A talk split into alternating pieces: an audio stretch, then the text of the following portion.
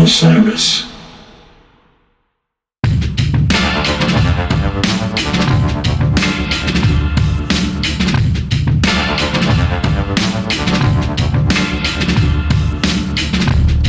Hey everybody, this is Eric Krasno, and you are listening to the Plus One Podcast.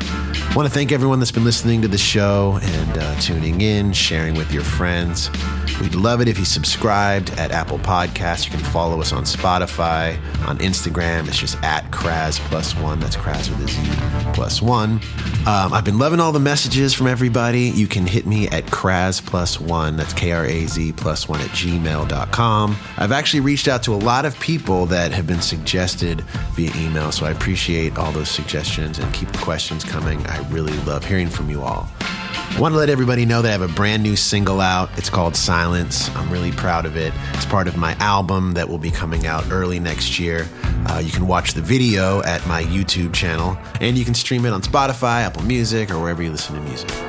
I'm really excited about today's show. My guest is one of the most talented songwriters I know.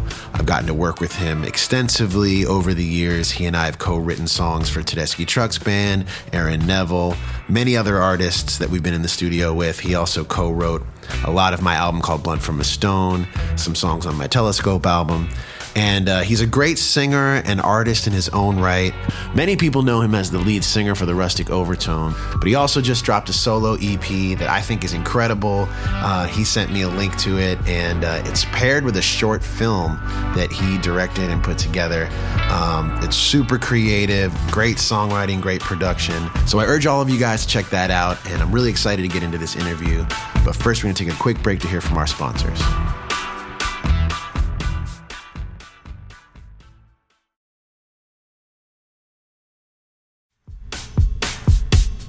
All right, he's an amazing songwriter, singer, producer, arranger, band leader, and one of my good friends. I'd like to welcome today's Plus One, Dave Gutter. Talking to my old buddy, Dave Gutter, who is reporting live from Portland, Maine. We've written a lot of songs in that space. It's been a while since I've been there, but uh, my album, Blood From A Stone, was mostly recorded where he's sitting right now.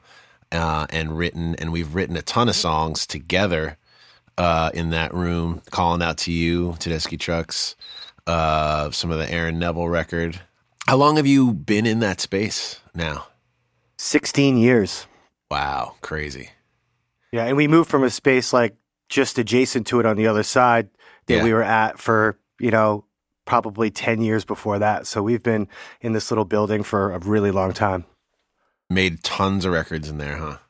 Yeah, all of our independent records are made here. And you were born in Portland or, or in, in Maine, definitely, but were, were you out, born outside of Portland? Uh, I was born at the hospital in Portland, but I'm from yeah. Gorham, which is Gorham. Just like the greater Portland area, just the outskirts of Portland. Just for the listeners out there that don't know much about Dave, uh, I met Dave, shit, like twenty-five years ago probably now. And yeah. um, Dave's one of my favorite songwriters of all time. He uh, led a group called the Rustic Overtones. And when I met Dave, the Rustic Overtones were just crushing the touring scene in the Northeast and touring all over the place. But most of all, you guys were like the pride of Maine, the pride of Portland. I remember coming to see you guys in downtown Portland, and you guys played on like the roof of the bank or something. I'm totally yeah, telling you wrong. The radio station. Bruce. The radio station. And the whole place was flooded with people, and people were screaming all the words to your songs. You know, R- Ryan Zoidis was my connection uh, to you guys because uh, he was playing in your band and had been in the band for a while, and he and I had met at Berklee. He was telling me about you guys, but I remember seeing you for the first time in Portland and seeing how excited your fans were, and also just to have like their claim from Maine. You know, they had this this this band that was out there touring and collaborating with people like David Bowie and signing major record deals. And uh, I just wanted to get a little bit of background of like how Rustic Overtones came together, and you know h- how the band started and how you started writing songs and and becoming such a like uh, a great writer. Where I live now, the pub that is next door, I played at when I was ten years old. Wow. And uh, I used to we used to play at this place down on the beach called the Crazy Clam. It was like outside, and we'd play like, you know, four one-hour sets all afternoon and get like one hundred fifty bucks and be psyched. Yeah, the reason really I started writing is because of lack of formal training. I would write my own songs in lieu of learning other people's songs. So right off the bat, I started off playing guitar, you know, writing originals, and I loved it. It's like the only thing I did uh, good at in uh, school was English and literature and all that stuff. I was really into that. I even did better than uh, I did in music because right. I couldn't read music. I was faking it the whole time.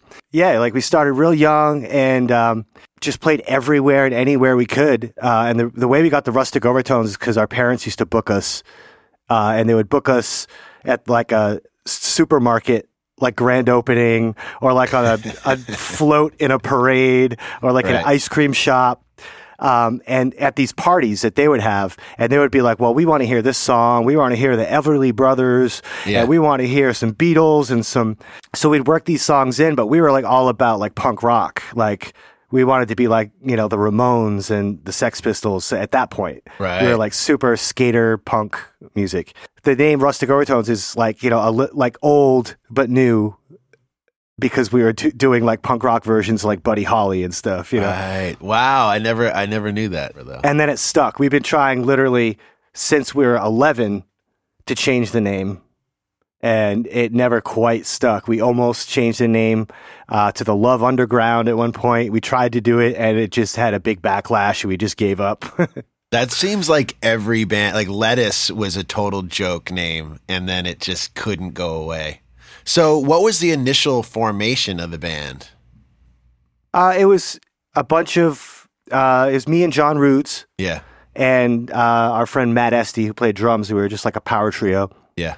And then we started like our probably junior year in high school, started getting kids from the band. Right.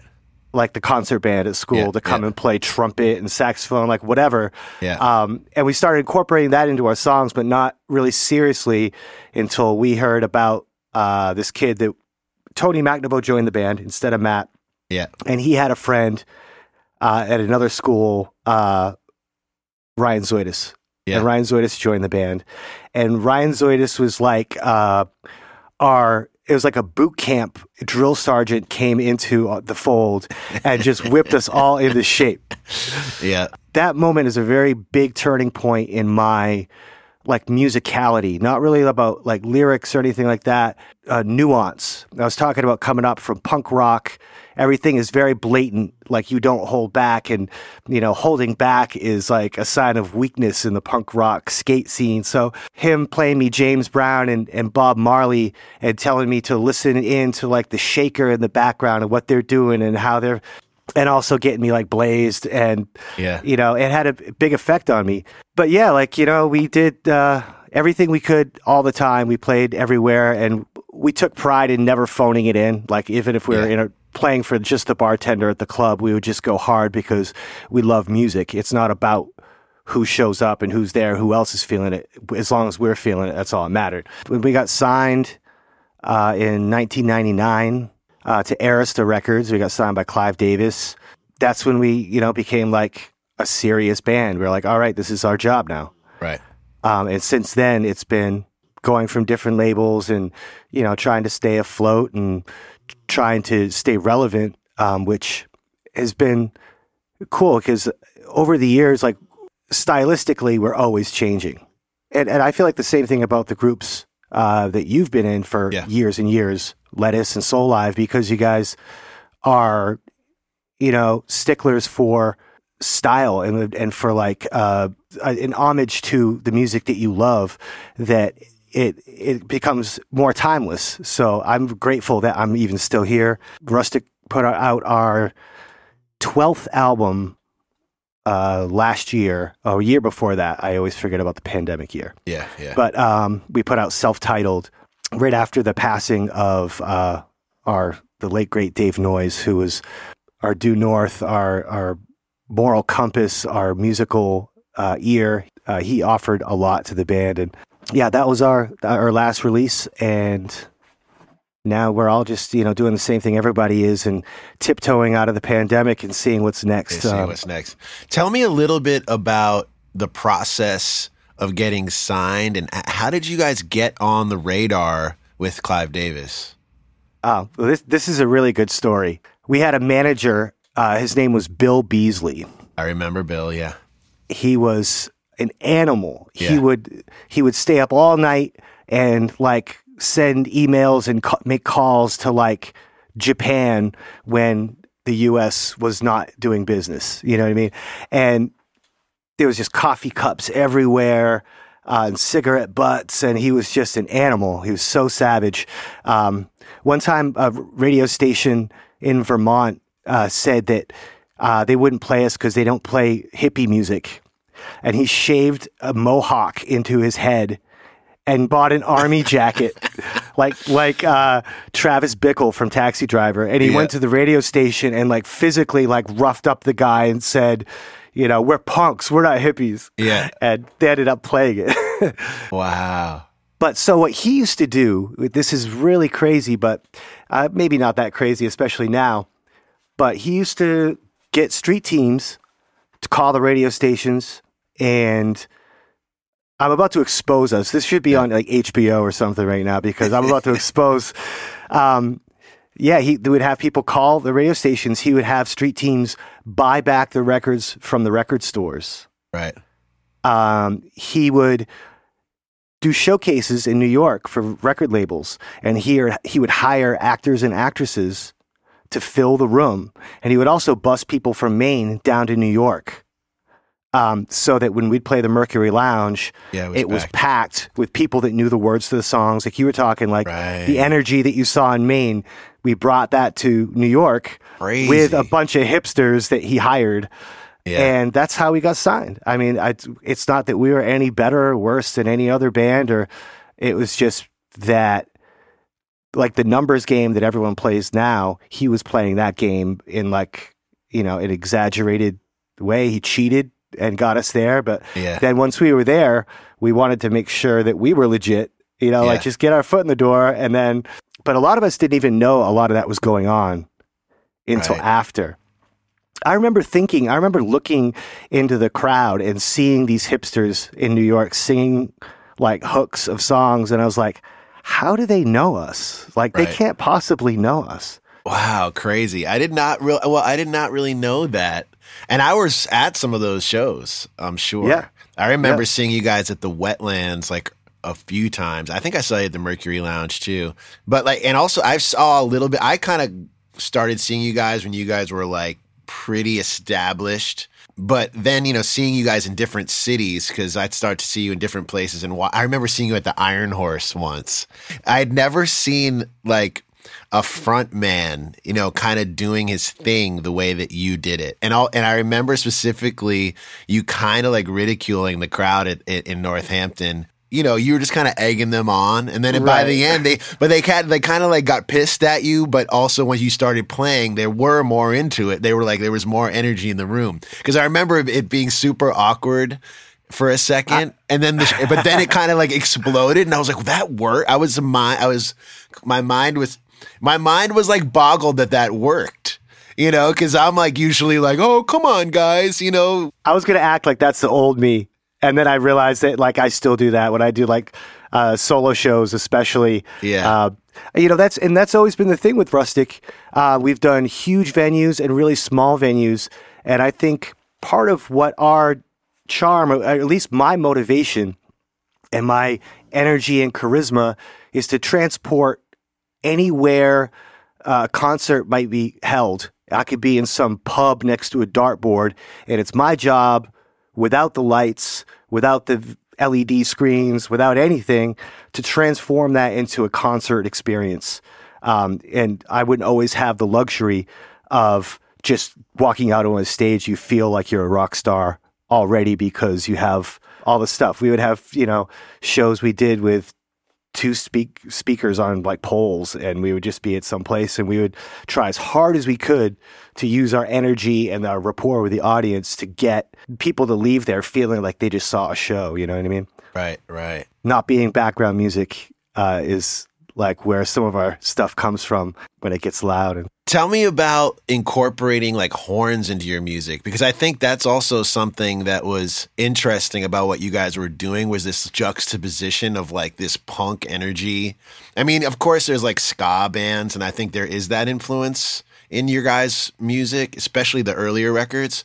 It was this interesting combination of like horn arrangements over like this hard music. You know what I mean? Right. And was that was that just like circumstance of like, oh, there was horn players there, or was that something you really thought about? Well, I think on, on the grander scheme of like the musical landscape, that was everyone's thought. Like there was a natural evolution from punk rock to ska music, right, and reggae and all that um, in the world. And like that's where you went. Like you, it was punk and ska were kind of in the same thing. And then that's where you start meeting musicians that aren't like your three skateboard friends that all listen to the same music. Right. It's right. Someone like Zoidis who comes in and shows you Stan Getz and shows you Tower of Power, whatever. Yeah. Yeah. All that and shit. So once you start getting those musicians in the band and you all start learning from each other, that's when it gets great. And I think that the best thing that Rustic ever did was all the, because we weren't top billing all the time, that all that means is your routing is messed up. Right. You know, if you're not if you're not selling out every single venue, that just means you're going to drive sixteen hours sometimes to the next show. Yeah. So we would spend so much time in the van listening to music and showing each other music. And by the time we got to the gig, we were so excited about music. Yeah. But by the time we got out of that van after sixteen hours, we were so pumped on that Kirk Franklin song we really love, and yeah, that Nirvana song, and the new Lauryn Hill. And it would be like that whole energy from all that stuff would follow us onto the stage. Right, so I think right. really the listening to music, like we hardly ever practiced. We played a lot, but we hardly ever practiced. We just listened, um, and we developed a, a language like, you know, every every band does. That's such an interesting part of being in a band, and I think that's really crucial that I don't think about that much. But Soul Live had the same kind of experience where we evolved as a band by being in close proximity to each other, like in a van or a bus for, you know, days on end, playing each other records, you know. And I've, I've and even when you and I have worked together, I actually remember calling you to work on Blood From A Stone. I'd been talking to Zoidis, and I was like, man, I have these songs. I've been been writing some lyrics, but I really need help like fleshing out these songs, you know? And I and I had a bunch of instrumentals. He was like, why haven't, why don't you talk to Dave, man? And I like had, for some reason, I hadn't talked to you in a while in that mo- in that little period. And he was like, yeah, he's not really, at that point, I think you had kind of like quit for a little while, or I don't know what you were doing, but he was like, yeah, you know, Rustic hasn't been playing much, and, you know, c- c- hit him up. I I thought you were, you know, out of my reach, you know, because you were like, you're, you're, you're a front man and you do your own thing. But I remember reaching out to you and you were super into it, first off. But then I remember coming up to your house, and the first night we got together, we wrote uh, Please Ya mm-hmm. and Jezebel. Jezebel.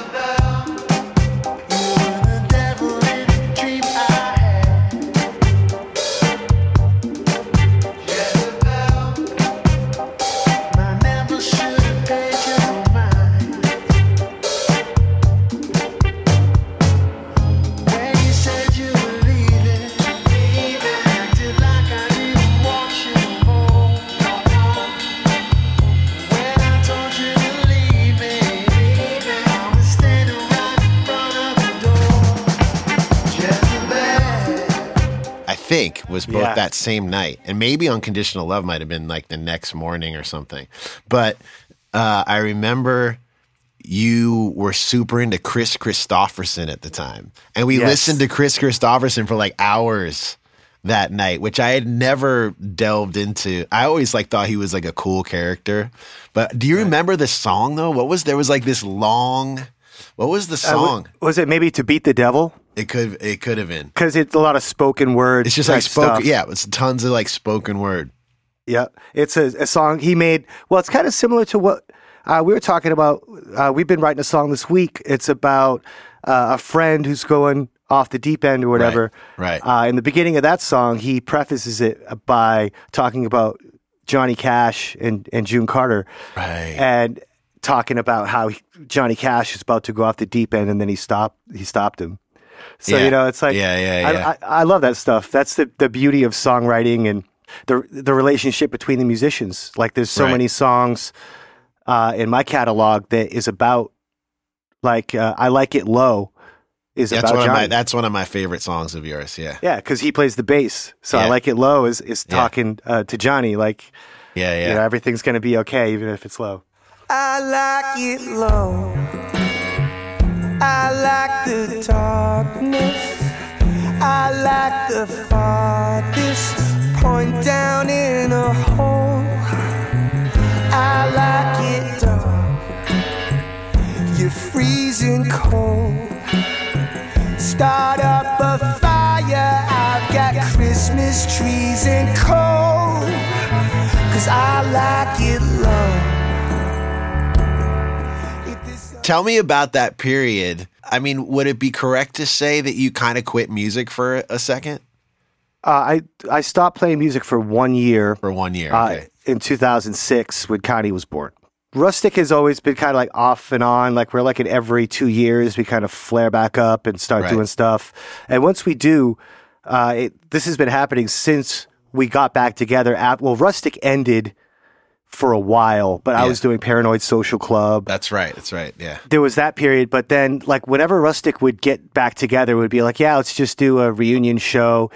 We would start playing something that would end up being a song. Right. And right. we were going to put out an album of B-sides. And once we started writing, it was all of a sudden a brand new album. And right. that's basically in like two thousand seven or so when I got back to music.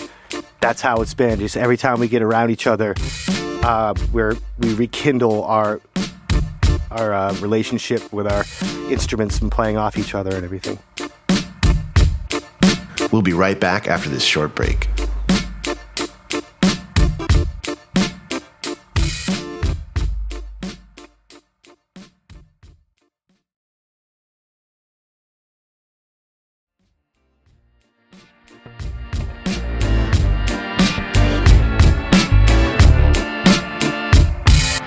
What, but getting getting back to, to us writing together, I think one of, that really got me excited about songwriting in a totally different way. And and part of that was watching you in your zone. And and it's it's like the same thing when you see like an instrumentalist like a Coltrane or somebody like just completely zo- like just blacking wow. out for like twelve hours. But yeah, so, you know, you and I have gotten together at various times and you will like literally not sleep for, for even days. And there's been times where, you know, I'll go, I'll go away for, I'll go sleep for a few hours and come back. But we'll do these sessions that are days long and I'll come out and you'll have stacks of pages and pencils that are broken and pens and cigarettes and just like guitars, like everywhere and instruments. Is that something you can just tap into, or what are there moments where you feel that coming on? Like, h- how does that process work for you? It's something actually that it's not that I can tap into it, but I can't tap out of it. I get, you know what I mean? Yeah, like yeah. I, I will uh, cancel my whole life uh, to sit and finish an idea. I just get into it like that. And that's been my process. But every, Every week, I at least do one all-night session. Yeah. Or I, I stay up all night editing, or I stay up all night writing lyrics. Yeah. Um, but that's been my – that's been kind of like ever since I was young, like when I had to have a job, I used to like work at a diner. Yeah. And I'd play a gig in New York, and then I'd have to cook breakfast and be at work at seven o'clock in the morning. Right. So I'd just come straight from the gig and stay awake. Right, right. And I was usually still kind of buzzing from music when I was at work. So I would start thinking of songs and stuff. And then I'd get out of work and I wouldn't even go to sleep because I would be so excited. Like, okay, finally I'm free. Now I can get back to music. But the people around me and my family and everything, they call it music brain. And I'm just kind of like, at this point where I'm kind of checked out and I'm literally good for nothing else. I, I can't even, you know, do basic bodily functions and bathe. I'm just obsessed with uh, the writing. Everything else in the song reacts to that. So it's this constant changing. And I'm, you know, we called ourselves the No Men for a little while. Yeah. Because the most important thing to have when you're writing with someone is the rapport that you guys can say no to each other. Yeah, and yeah. Throw an idea. It's not gone forever, but maybe we try something else, and it's a puzzle that you try to solve um, as you go. And yeah. Each part of the puzzle that fills in changes another part. So it gets obsessive. But I right. think a lot of the great writers um, have that. You have a few people that, you know, sometimes stuff comes immediately, but uh, we've definitely had sessions. I've, I've tracked that we had a session that we wrote eight songs in one day. Yeah. No, there's sometimes when, and I remember that first day, because also I'll have all these different riffs and you'll have, you'll spew all these ideas. And a lot of times what my job at that point is, is I come back and I look through your pages and edit, you know, down to like, I, we, I remember like coming out there to be like, thirty pages, and then I would take all, and then the next hour would be finding these different lines, and I'd fold the pages in certain yes. ways, and like find well, them. And you're like, the editor. Yeah, yeah. I'd come back and editor. edit and edit like all this shit, and then try to make, you know, different melodies out of it and whatnot. But uh, yeah, and this isn't even a, this isn't even a flex, but honestly, uh, writer's block is not the problem for me. The yeah. problem is having too many ideas and not sticking with a direction. Yeah. Getting all the, like, you know, um, I'm not trying to, I was wild when you compared me to Coltrane, but, yeah. but like, that's the way he was, is when you listen to one of his solos, it's trying every possibility and just flexing every possible thing you could do over that. Right. Um, right. But it, then it's whittling that down to something that is actually a song. But I appreciate you for editing. Yeah, well, I, I enjoy doing that. I mean, especially when there's a, a sea of ideas um, to go through. I'm curious, going way, way back, um, when you first started writing songs, you mentioned like you were into like punk music and stuff like that. Was there a particular record or a particular artist or even a person yeah. in your life that made you just want to like, you know, dive into the rabbit hole and, and start writing songs? Honestly, like skateboarding was kind of like what got me into music. It was basically just like I was unpopular and yeah. I wasn't good at sports. Uh, and I found the guitar and it made me cool. And so I was, I always had this, and I think I still do to some extent, to be completely transparent. Uh, I have this, I, I'll show them competitiveness. Uh, it's yeah. like an only child thing, I think. But, you know, it drives me. It always has. And as soon as I started getting people's uh, attention, I just wanted to do that more. And I was like, oh, this is my thing I'll be good at. And uh, I, I, I loved I loved writing even in school when it, before I wrote songs and stuff. I always enjoyed writing. And I won a, a poetry contest uh, in like the sixth grade. I was competing with people much older than me. Do you have any family members that were writers or, or musicians? It's interesting that I, I do not. Yeah. Although recently on Facebook, these other gutters that did their like ancestry from Holland. Wow. They they reached out to me on Facebook, and not, no one in my family here uh, is musical at all. And most of them have like really bad taste in music. Yeah. And these guys, I looked at their Facebook and they're all with like acoustic guitars and weird instruments, and they're over wow. there raging. They have bands and stuff. So I kind of want to go to Holland and go see my long lost gutter. Wow. And are these relatives, actual blood relatives, like cousins yeah. or whatever? Wow. Crazy. Yeah. And so as far as guitar, you're, you're self-taught for the most part? Did you take lessons like growing up or anything like that? Uh, I took lessons after I already knew a little bit. Uh, from this guy named Scott Riska. Scott Riska took lessons from Marty Friedman from Megadeth. Oh, shit. So that's who, yeah. who took lessons from Joe Satriani. Ah. So I was like, oh, this is my guy. This is right. That was like what right. I was all about. Let's not overlook that I was into like, you know, I'm forty-six. Yeah. So I was into like shred metal too. Yeah, yeah, yeah. Like the hammer-ons and all that stuff. Yeah. Um, but really, I have to tell the story now if we're going to talk about lessons. I go to Kras's We're not. We're gonna pretend Kras isn't here. I'm just gonna talk to you guys. I go to Kras's house uh, for a writing session. He's flying in from a festival, and I'm driving down to New York from Maine. We arrive roughly around the same time. Go to his apartment. Um, he had got all these uh, mushroom chocolates oh, people yeah, had given him at the yeah, festival. Yeah. And he was like, do you want to take mushroom chocolates? And I'm like, oh, well, whatever, you know, like, um, I'm just trying to be cool. Again, that's my kryptonite. Um, so I take the mushroom chocolates, and then I notice that Kras is not taking the mushroom chocolates. And I was like, yeah, wait, I thought we were going to trip together and have this, like, crazy experience. And he was like, no, I'm exhausted, I'm going to bed. And then he pieces out. I think I just said, do you want some? I didn't, I don't well, know if I was like, well, do you want to you know, eat it I, right now? That's not really the thing you do by yourself, but that's okay. Uh, right, right. Now that I look back, it was all part of it. It was like when Liam Neeson, you know, like he like blows the dust or something into Batman's face and, yeah. and he's on top of the mountain training. That's what I think about. uh, so, At like three in the morning, I am peaking, and and we're in an, an apartment complex with other places. It's the apartment we wrote uh, Telescope about. Yeah, yeah, yeah. We're in that building. Yeah. And I'm tripping, and you bring out your guitar, and you have an amp in there, and you turn it way up, and you right. give me the guitar and tell me to play a guitar solo in no context, tripping, but don't wake up your neighbors. Right, right. So you wanted me to play very, very light.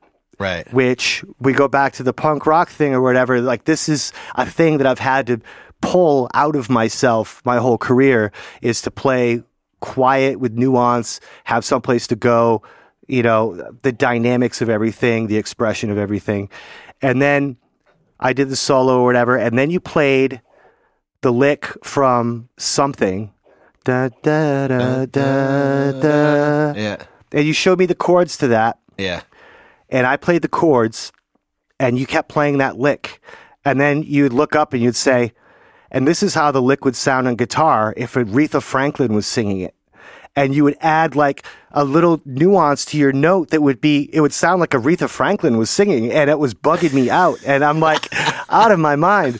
Um, and honestly, I had to take a bus the next day after our writing session to a gig in Rhode Island, and literally ten people after the show, all the guys in the band, everyone was like, what happened? Like what, what you played so good tonight. And ever since then, I've had this different approach to the guitar. It is really a, amazing. I tell pe- people this story all the time. So I attribute funny. anything, anytime I ever do good on the guitar to that. That moment. That was really good. That's. I don't remember those details. I do remember you coming in and me. I remember you playing all night. And I remember this situation, but I don't remember the details. And at that point, had I given you that guitar? Were you playing that that brown, the Ibanez? Uh, no, not yet. Not yet. It was just one of your guitars. It was in the yeah. living room or whatever. Yeah. I was on Facebook tripping, having a panic attack, not knowing what to do. And I was like in some yeah. rabbit hole yeah. and like, I don't know, probably like stalking some ex or something. Yeah. And just out of my mind, like a psycho. And then you came out and like put a guitar in my hands. And yeah, yeah. Um, it, yeah, it was very memorable for me. It was like a roller coaster. No, I remember talking to you after that, and you were like showing me, because I think we were just talking about like the nuance of, of uh, you know, the, and, and I'm super into that. I mean, I have trouble, you know, playing in really loud, aggressive situations. I've had to like really learn how to play over loud music. Like right. I was just dealing with this the other day because I was sitting in with a band. Uh, and we were, it was like some sort of co-bill, and my band played, and like the strongest moments in my show, when it's a show that's like a Kras show or even Soul Live, my, my the greatest moments for me as a player is when the dynamics are really soft and, and tight, and that's where you because my I'm not like a shredder. I'm like a, all about trying to sound like a singer. You know, that's why I like Aretha right. Franklin makes sense if I was talking about her or I, or Donny Hathaway or B B King mm-hmm. as a guitarist and a singer, to me is like the greatest because he can play three notes and slay any shredder, you know, and no matter how yeah. many, no, he'll make, you know, a, a shredder, he'll embarrass the crap out of someone shredding all these notes just by playing one note the right way with that right vibrato and that right dynamic. That was another exercise in the lesson, was the three note solo. Yeah, yeah, the three note solo. Because I think we were yep. talking about that, and I and like whenever I, you know, I don't teach a lot of like lessons per se, but whenever I do, like that's always kind of my most important thing, is that the greatest players in the world can can use limitation to their advantage. You know what I mean? Yeah. Um, I think that's something that I've learned, you know, working with you and as becoming a singer, because I, I attribute, you know, my, and not that I'm an, a, a great singer, but I think that's something to my music that's interesting, is that I've had to work within the limitations of my voice to create something interesting, you know, and I think you've helped me do that. When we do, when we, when we made Blood From A Stone, when we initially got together, I was unsure if I was going to sing the songs. You know, it was like, okay, let's write a bunch of songs. We'll get different singers. And you kind of, you know, pushed me to sing, you know, to, to sing the tracks. You were like, there's a vibe there. Just like go with the vibe, you know? And then as over time, I figured out, okay, well, this key, these keys work for me, or this range works for me. But um, that's been an interesting, you know, piece to my mes- musical evolution that I attribute to those sessions, was like, okay, fuck it, I'm just going to be a singer, even though I don't think I really am. Even before uh, Rustic got signed and all that, I'd gotten nodes on my vocal cords from, we did like, you know, the, when I say we played everywhere for years, like we did some years, like three hundred shows a year. Right, right. And I was, you know, definitely belting out every night. And I got nodes, and I... Um, listening to gospel music, some of those records, you could tell people have been singing for hours or days, and their voices are shredded, but they believe yeah. what they say. Yeah. They one hundred percent believe what they say, so they can get there, they can do it. Uh, and that's always what pushed me through having nodes, but you have to know your limitations, and you have to know what keys are good, and that's the same thing I did. And I think that there's a lot of people um, that aren't, you know, perfect singers, or they're not trained singers, or uh, their voice has limitations. They are nasally like us. Yeah. Did you sing? Like, did when you were a kid, were you in choir or anything like that? Like, how did you find your voice as a singer? We had a singer that um, joined the band, and he was our singer. I just played guitar, and then we had a birthday party to play. Yeah. We were in like school, like it was, we were young, and we had to play this girl's birthday party, and he bailed. Oh shit. And so I was like, oh, so the drummer sang half the songs and I sang half the songs. You just kind of split them up by what we knew the words to. Yeah. And then I just sang from there. So I got to ask you about collaborating with the great David Bowie. He's on uh, the Rustic Overtones album, Viva Nueva, for those of don't know. Well, when we got signed, we got to pick a producer to produce our record. We had a handful of people. Uh, this is the late nineties, early two thousands. So some of the trends and some of the, the producers that the label wanted us to work with versus who we wanted to work with were vastly different. Um, but we landed on, um, we almost landed on Daniel Lenoir, actually. And then the label kind of like, uh, ictionate that for some reason. I don't know why. And then we landed on Tony Visconti. And Tony Visconti was Bowie's producer, also his bass player, very close friend. Uh, but they had since had a, a falling out uh, and hadn't spoken in, in fifteen years. Oh, okay. Visconti began producing our record. And because of the horns, he'd always be like, you know, Bowie would really love this because he, he's a sax player. He, you know, plays the yeah. sax solo on Take a Walk on the Wild Side, a bunch of stuff. Um, so I did not know that. Wow. Oh, really? Yeah, that's his yeah. sax solo. Um, but so he he said he kept referencing that he would really like this band, and we kept joking. Um, the intercom system at the studio, you had to say who it was to be let in, and I would always just go, "It's David." Yeah, and, yeah. and they let me in, and every time like the, we were like, "Oh yeah, Bowie's gonna come in any minute," you know. And we got so comfy with Tony Visconti, we were like, "Yeah, sure, Bowie's yeah. gonna just pop in." Until the day that Bowie just popped in, and we were all like eating some like New York deli sandwich with like shredded lettuce falling all over us, and we were just like, yeah. oh my God, it's Bowie. Where was this? What studio? Uh, it, Avatar, which we yeah. used to be the Power, Power Station. Station. Yeah, yep. yeah. And then we actually recorded with Bowie. Um, well, we we played him uh, our pre-production, and right. he would come back over and over as the songs evolved. Uh, he would just pop in and, and check in on us. If he had something in New York, he would drop in. Um, and he brought us out to like uh, this like Bowie interview uh, for like, I forget the name of the, the radio show, but it was at the Museum of Rock and Roll History. And yeah. like he introduced me to Joey Ramone uh, there and uh, all kinds of all kinds of people. And then um, and that day actually put in perspective uh, what kind of privilege it was to be working with Bowie, because they talked to him about the artists that he's collabed with, and it was like, it's insane other than us. you know, right. It's Freddie Mercury, it's it, it's John Lennon, and it's all legends. And crazy. So, you know, it was really cool and it really put things in perspective, but we were so we were so taken aback by Bowie. We never uh, like told him we liked his music even. We were just trying right. to act cool the whole time, which I wish I was a little bit more grown up when I met him. So that, uh, but we did, you know, we got along and like we had a similar sense of humor. Um, but you know, it was amazing. And, and once he came to the studio, like I said, he kept coming back, and um, we had no idea what kind of price tag we were going to get for him doing this one song, Sector Z, that he did. And yeah. then after, he was like, I listened to the end of the demo, and the very last song on the demo, Uh, it's a song called Man Without a Mouth. And he was like, I have an idea for that one too. Do you mind if I record my idea? And so we went in and uh, did this, you know, non-lyric part. Yeah. Just like oohs and ahs. Um, and then never charged us a penny to be on our record. And he, you know, he went hard. He spent the whole day working on stuff, and he wanted to do extra songs. And he was always, you know, kind of just there hanging out.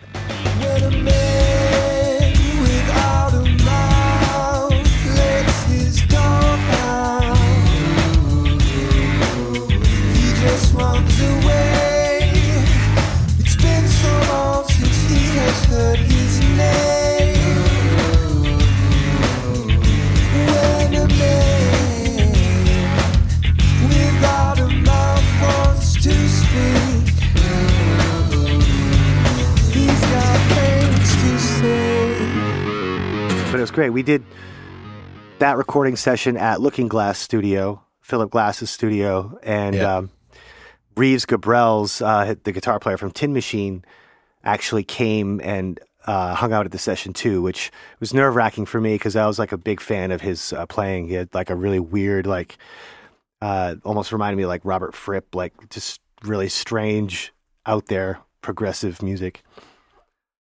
And what was it like working with Tony Visconti? Like, did you guys initially just hit it off right off the bat?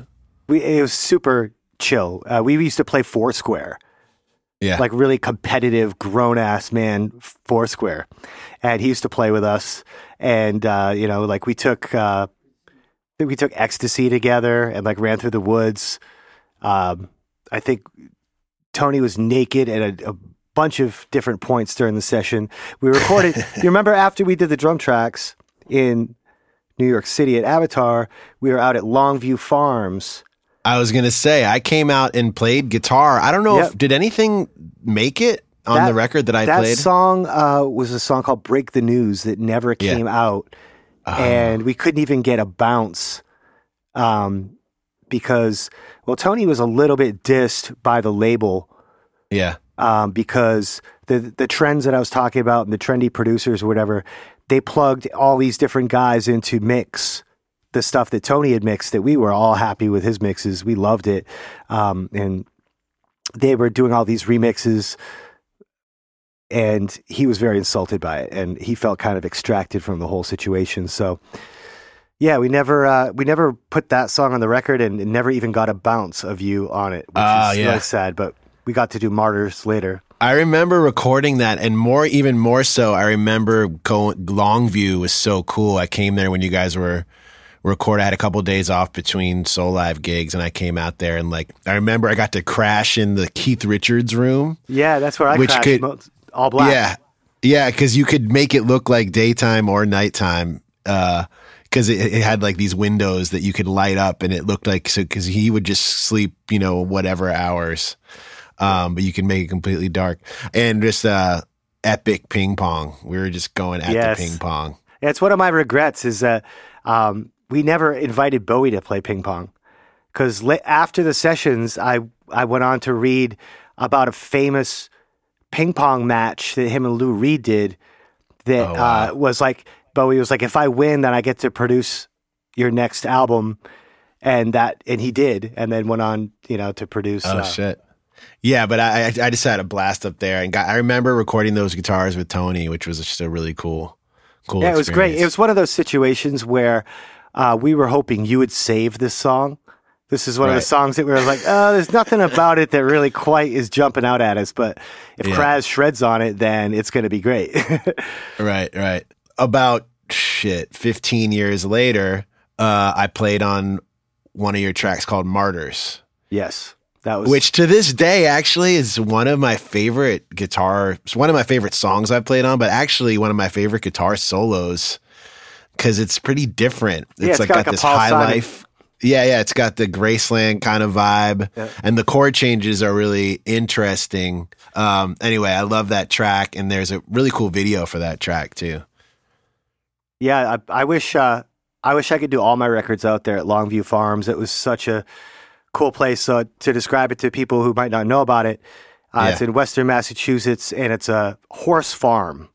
Yeah, that uh, it's like completely a modern, amazing studio inside, but outside it's just a nice pond and horses that you can feed grass to, and like hiking trails and like. F- fields, and it's just really, really beautiful uh, place to record an album. It's just like horses and butterflies, and um, it, it's it's a really cool place. I had a, I had a blast out there, and that's where we finished uh, everything up. But we also had the songs that we had you come in, and uh, that song you played on, we're like, maybe he can save this. That's like the same thing we did with the Bowie stuff, and now, in retrospect, I wouldn't have given either of you guys those songs. I would have given you the best song on the record. right, right. But uh, you guys definitely came in the clutch. But we had written like two hundred songs for those sessions to, to be pared down Crazy. to like twelve or thirteen. And yeah, just to, as a side note too, Longview, um, the Stones recorded there, right? I mean, that's why we were mm-hmm. mentioning the Keith Richards room. And uh, I remember eating incredible food, too. There was like a chef. Yes, Lou. That was, yeah. Lou was the chef at the time.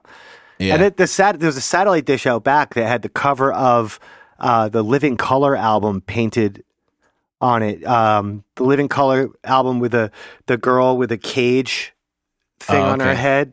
That was painted oh, on the satellite dish. Wow. So I assume they did that out there, and yeah. I know a lot of producers. That was like one of their uh, favorite studios, under like Tom Lord Alge. And that album had ended up changing hands, right? Didn't didn't something happen with the label? Uh, that's when Clive Davis got ousted. Uh, like no one had looked at his contract that said if you're of a certain age, you cannot be the president.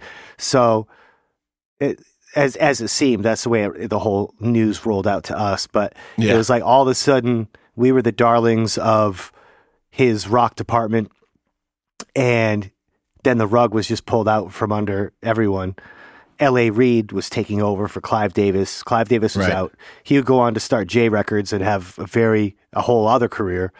Right. But um, without him at Arista, we really didn't have an advocate for the rock department. L A. Reid was not interested in that. He was interested. Right. in developing the R and B artists, the hip hop artists, yeah. all the, uh, you know, there's a lot of subsidiaries of Arista, is in, you know, Bad Boy, and even uh, Star Trek, the Neptunes yep. had their thing. Yep. And um, that's, I remember getting an advance of the Clips album back then when they first yeah.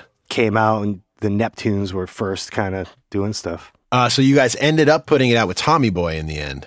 Yeah. Is that right? Yeah. yeah. Our, our A and R, Kurt Saint Thomas, Um, moved, got a job at Tommy Boy, and his first order of business was to sign us, and he like really had our back, and he really believed in the record, and we put it out on Tommy Boy, and um, you know, it had decent success. Um, it was it's still like an album that when we play live, a lot of the songs from that record are on, in the live show, and it's the, right. the record a lot of fans know. Please stick around. We'll be right back after this short break.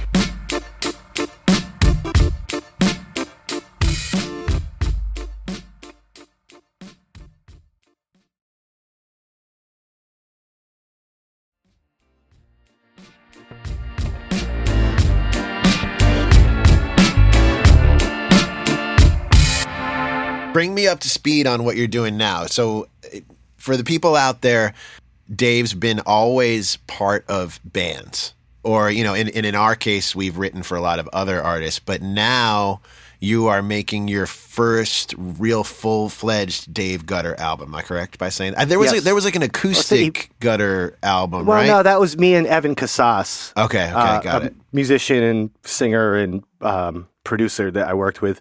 But yeah, I've never done anything... It's just me.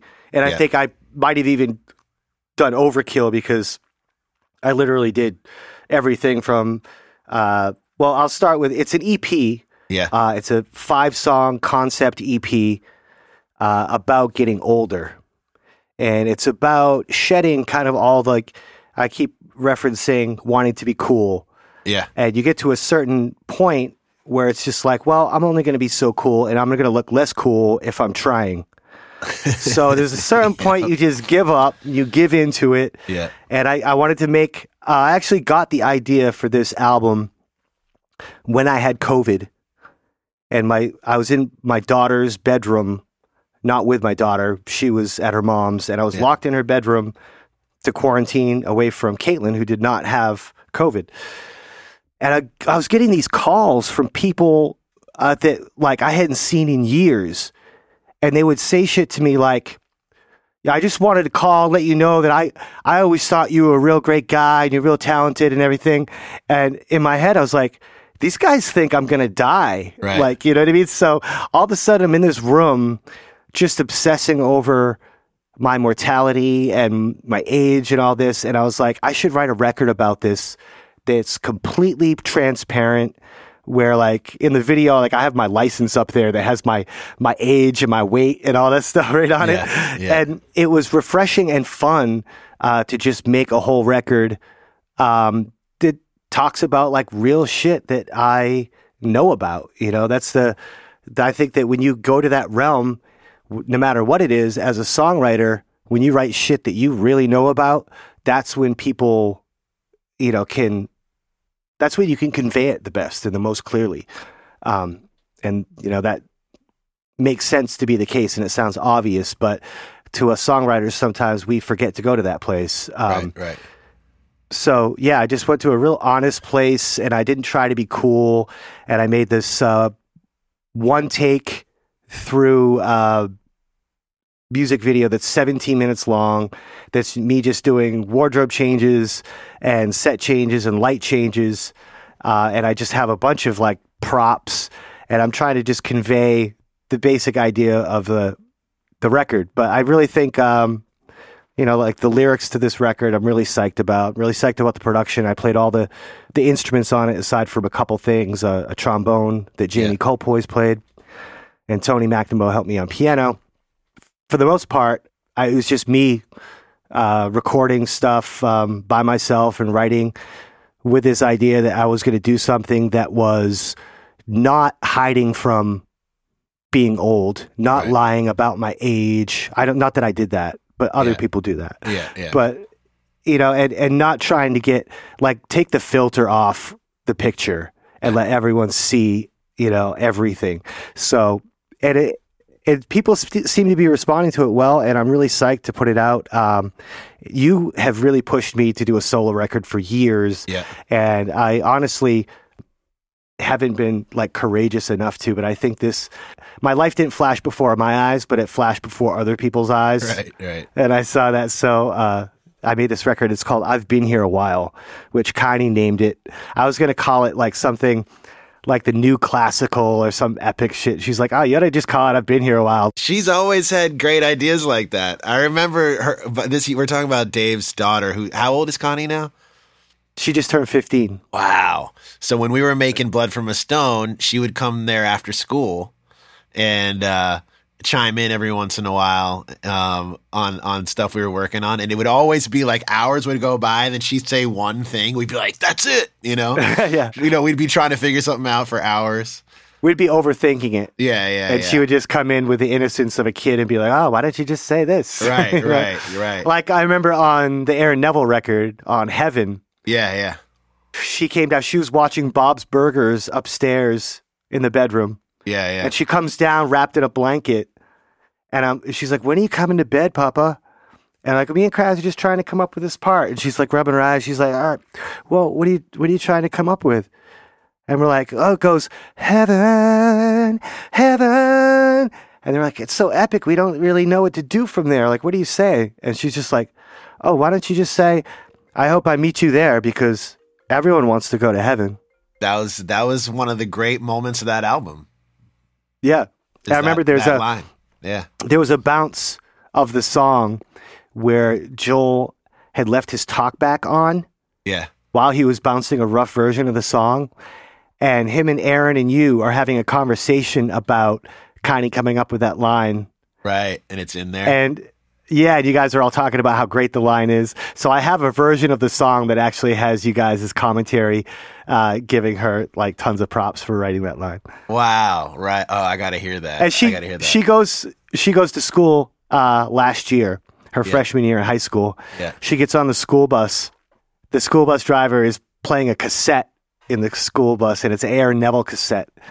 And Connie goes, oh, yeah, a couple summers ago, I, I wrote a song with Aaron Neville. And the guy just bursts out just laughing. Didn't believe her at all. He did not at all. That's hilarious. So we should talk about that for a second, because I have, you know, I rarely get to talk about that process, which to me was one of the coolest experiences ever. We got to produce an Aaron Neville record. I mean, initially his manager came to me about working with him. I met with him, played him Blood From A Stone, and he really loved the songs on there. And he's like, well, beyond just producing it, I want to get involved in writing this record, because traditionally he hadn't really written his own music, um, but he'd written a ton of poetry. So he sent me a book of about fifty poems. And Dave and I went to Vermont to my mom's house, like up in the middle of nowhere. There's no phone service and or, or nothing. And made, basically just took excerpts and in certain cases, large, you know, pieces of his poems. But in a lot of cases, we would take a line or two and built like seventeen songs or something out of this book of poetry. Then, um, formed it into these demos, and then went in the studio with him and essentially, like, you know, crafted an album. Uh, some of the incredible moments that happened, though, were that I ended up demoing the vocals, trying to basically sound like Aaron Neville. You know, well, both of both of both us at of us different did. times had to go up to Aaron Neville and yeah. sing a part to him, which is very right. unnerving. Right, and then also he, so we would do the demos, which already was so it's like so nerve wracking to just play him my voice. And then, you know, during the sessions, you know, of course we'd have to find the right key that worked for him, and then he'd make us sing it again. And there was one time I remember, and it was like, because we'd start really early in the morning, because he always wanted to start at like eight in the morning, and we'd go in the studio. And there was one time where I had to go in at eight in the morning and sing in his key, in like this right. falsetto, because he wanted to have, you know, a guide track of like how we heard the melody. And of course he'd add his flourishing and his thing to it, but he was like, hey man, you know, he'd be like, Eric, I need you to put down a, a, a vocal real fast. And then I'd have to go in and pretend to be him to him, you know, and it was like the most nerve wracking thing ever. I mean, of course, once we got to know him, it was, it was ended up being kind of fun, and he would, we'd joke around, but it was just the craziest uh, experience trying to emulate like the one of the greatest singers of all time. We never know where life will take us. Is it waiting just to break us? When we go on faith alone, sometimes it's hard to believe. Gotta keep holding on. Gotta keep holding on. there's a there's a certain point, if you're a songwriter or whatever, that you have to go into these situations where you feel like you're butt-ass naked, yeah. and you just have to. So it's like, I was all alone, you know, like, and it, it doesn't matter if you can go there, especially if you work with a singer like Aaron. You know, he can go anywhere that he wants. So your imagination goes to these notes.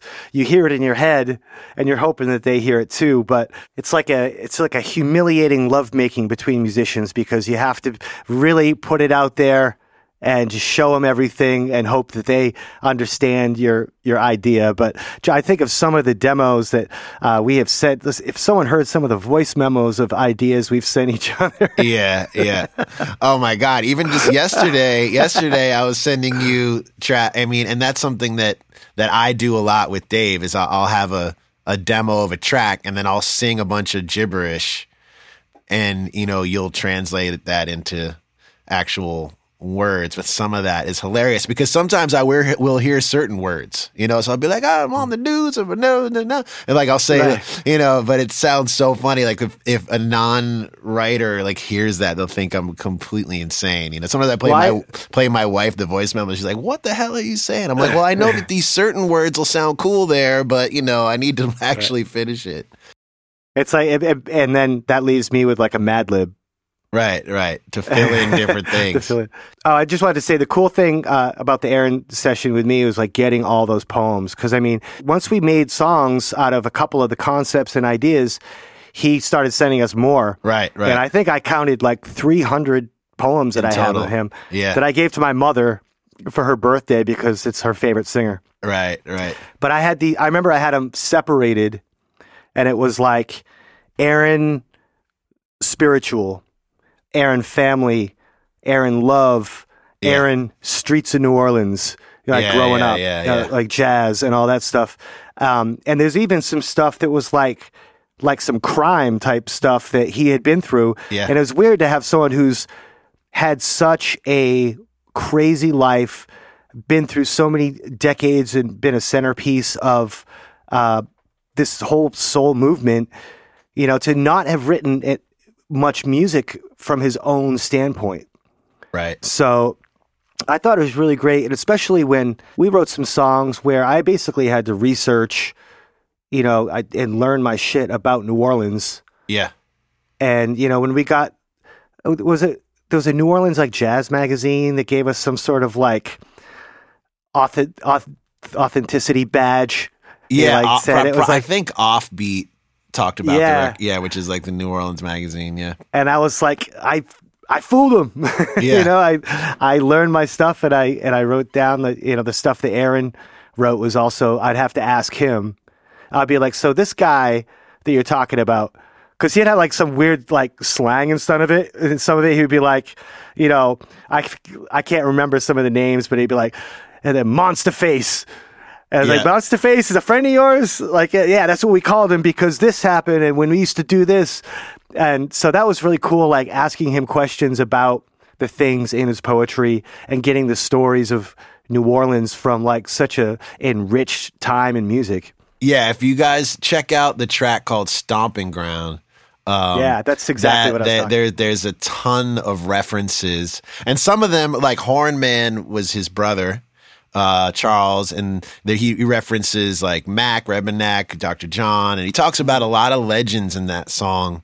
That uh, there and that that whole song has all these little nuggets of of New mm-hmm. Orleans, like, you know, ju- gems, and uh, a lot of his a lot of his poetry did did have that. Um, so yeah, it was one of the coolest experiences uh, to make that record. And my favorite part about that was, he got so comfortable with what we were doing sonically and lyrically that at the end he did that um, spoken word. Yeah, yeah, yeah. What's that tune fragile, called? Fragile uh, World. Fragile World, yeah. yeah. And it was just a poem that he had written uh, that we thought was really cool as is. Yeah. And we talked him into just doing it as like this Tom Waits, Kris Kristofferson type yeah, spoken yeah. word thing. And that at that point I realized that Aaron's really comfortable with our ideas, and he's really comfortable with our our vision for his record, and I, I liked it. And then we got into the stuff where we were writing a song about his wife. Yeah. And I was asking him stuff about his wife. Um, some of the love letters in his uh, poetry thing uh, made me blush. Yeah. So I had to get answers. Yeah, um, yeah, yeah. And that was really cool. I felt like, you know, it was like uh, we talk about language and communication and, and relationships within making music. But that was a, a respect and a trust that I felt we hit a point in our session where we had that from him. And it was a great session. I really, really enjoyed working with Aaron. And also on the production side, like he hadn't been that, at least I, I my understanding is he hadn't really been around for a lot of like the mix sessions and the mastering sessions and those types of things. And he was so interested in that. And it, it blew my mind that, you know, because a lot of times in the old school uh, ways, you know, he would come in, do his vocal, and that was his job, and he would leave, you know. In this record, he was, he loved being there for all of the creative decisions, and as we were mixing and overdubbing and adding all the horns, you know, and all that stuff, he loved to just hang and be a part of it, you know, and uh, that was, that was special to me that, like, you know, it felt like, you know, he was a young kid again, you know, in the studio. Right as we were sending like mixes out, Joel Hamilton uh, engineered the session, and he was sending mixes out to everybody. And I remember that Aaron Neville on Instagram posted a picture of himself like looking off a balcony with AirPods in. Yeah, yeah. And he said, uh, "My favorite record I've ever made." Yeah, yeah. Was the caption. Yeah. And I was just like taken aback, like I don't care who likes this album. Yeah. If Aaron Neville, if we talked about his life and his experiences and we got to a point where he was that happy with it, like that, you know, that's that's such a great feeling. Fragile world. Everyone's in the path. And no one's safe from his mighty wrath. Tornadoes, earthquakes, and hurricanes. Forest fires, mudslides, torrential rain. Heat waves, floods, and blizzards, melting of polar ice. And if all that's not bad enough, humans just won't play nice. Back to your album that we're um, that's about to drop. Just give me a little info in terms of how to find it. Well, first off, uh, I know you mentioned this before, but he sent me Their, uh, the video, and the the video spans the entire album. It's such a cool concept. It looks amazing. Uh, when is that dropping, and how can people find it? That's out today. Uh, the video's on YouTube. Yeah. And uh, the Beautiful. audio is going to be on all the streaming services and Apple Music or Amazon, wherever you get music. And, uh, and it's called I've Dave Gutter, I've Been Here a While. Beautiful. And how do how do people find you? What are your social media uh, tags? It's at Dave Gutter, right? Yeah, yeah, pretty much everything. Well, uh, I appreciate you taking the time, and uh, man, let's we, we we'll do volume two at some point. Great, I'd love to. Appreciate. I'm it. I'm a big fan of the podcast. Thanks, man. Thank you for taking right. the time, brother. All right, peace. I want to thank Dave Gutter for being on the show. So cool to talk with him and reminisce about all the sessions we've had over the years. Before we go, I'm going to play a track called Martyrs, and I actually played guitar on this track, and it's on the Rustic Overtones album called Let's Start a Cult Part two.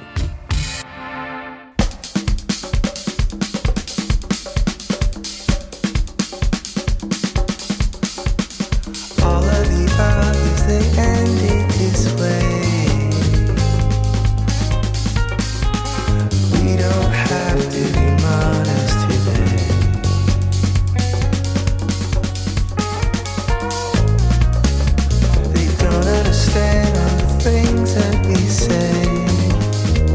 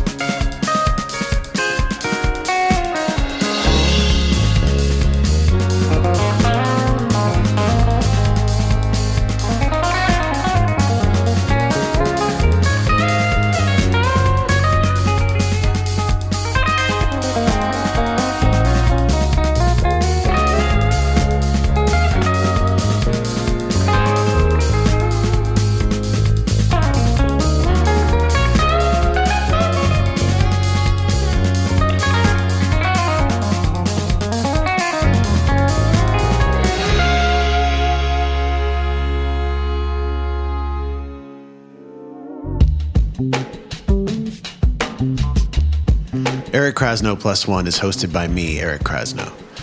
Executive producers are R J B and Christina Collins. Audio production by Matt Dwyer. Produced by myself and Ben Baruch of eleven eleven Group. All original music is by me, and most of which are instrumentals from my album, Telescope, under the artist name Kras. This podcast is presented by Osiris Media. If you'd like to get in touch with us, email krasplusone at gmail. That's K R A Z P L U S O N E at gmail dot com. Send me some questions. Maybe I'll answer them on air. Send me suggestions of other guests you'd like to hear on the show. Thanks again for tuning in. I'll see you next time.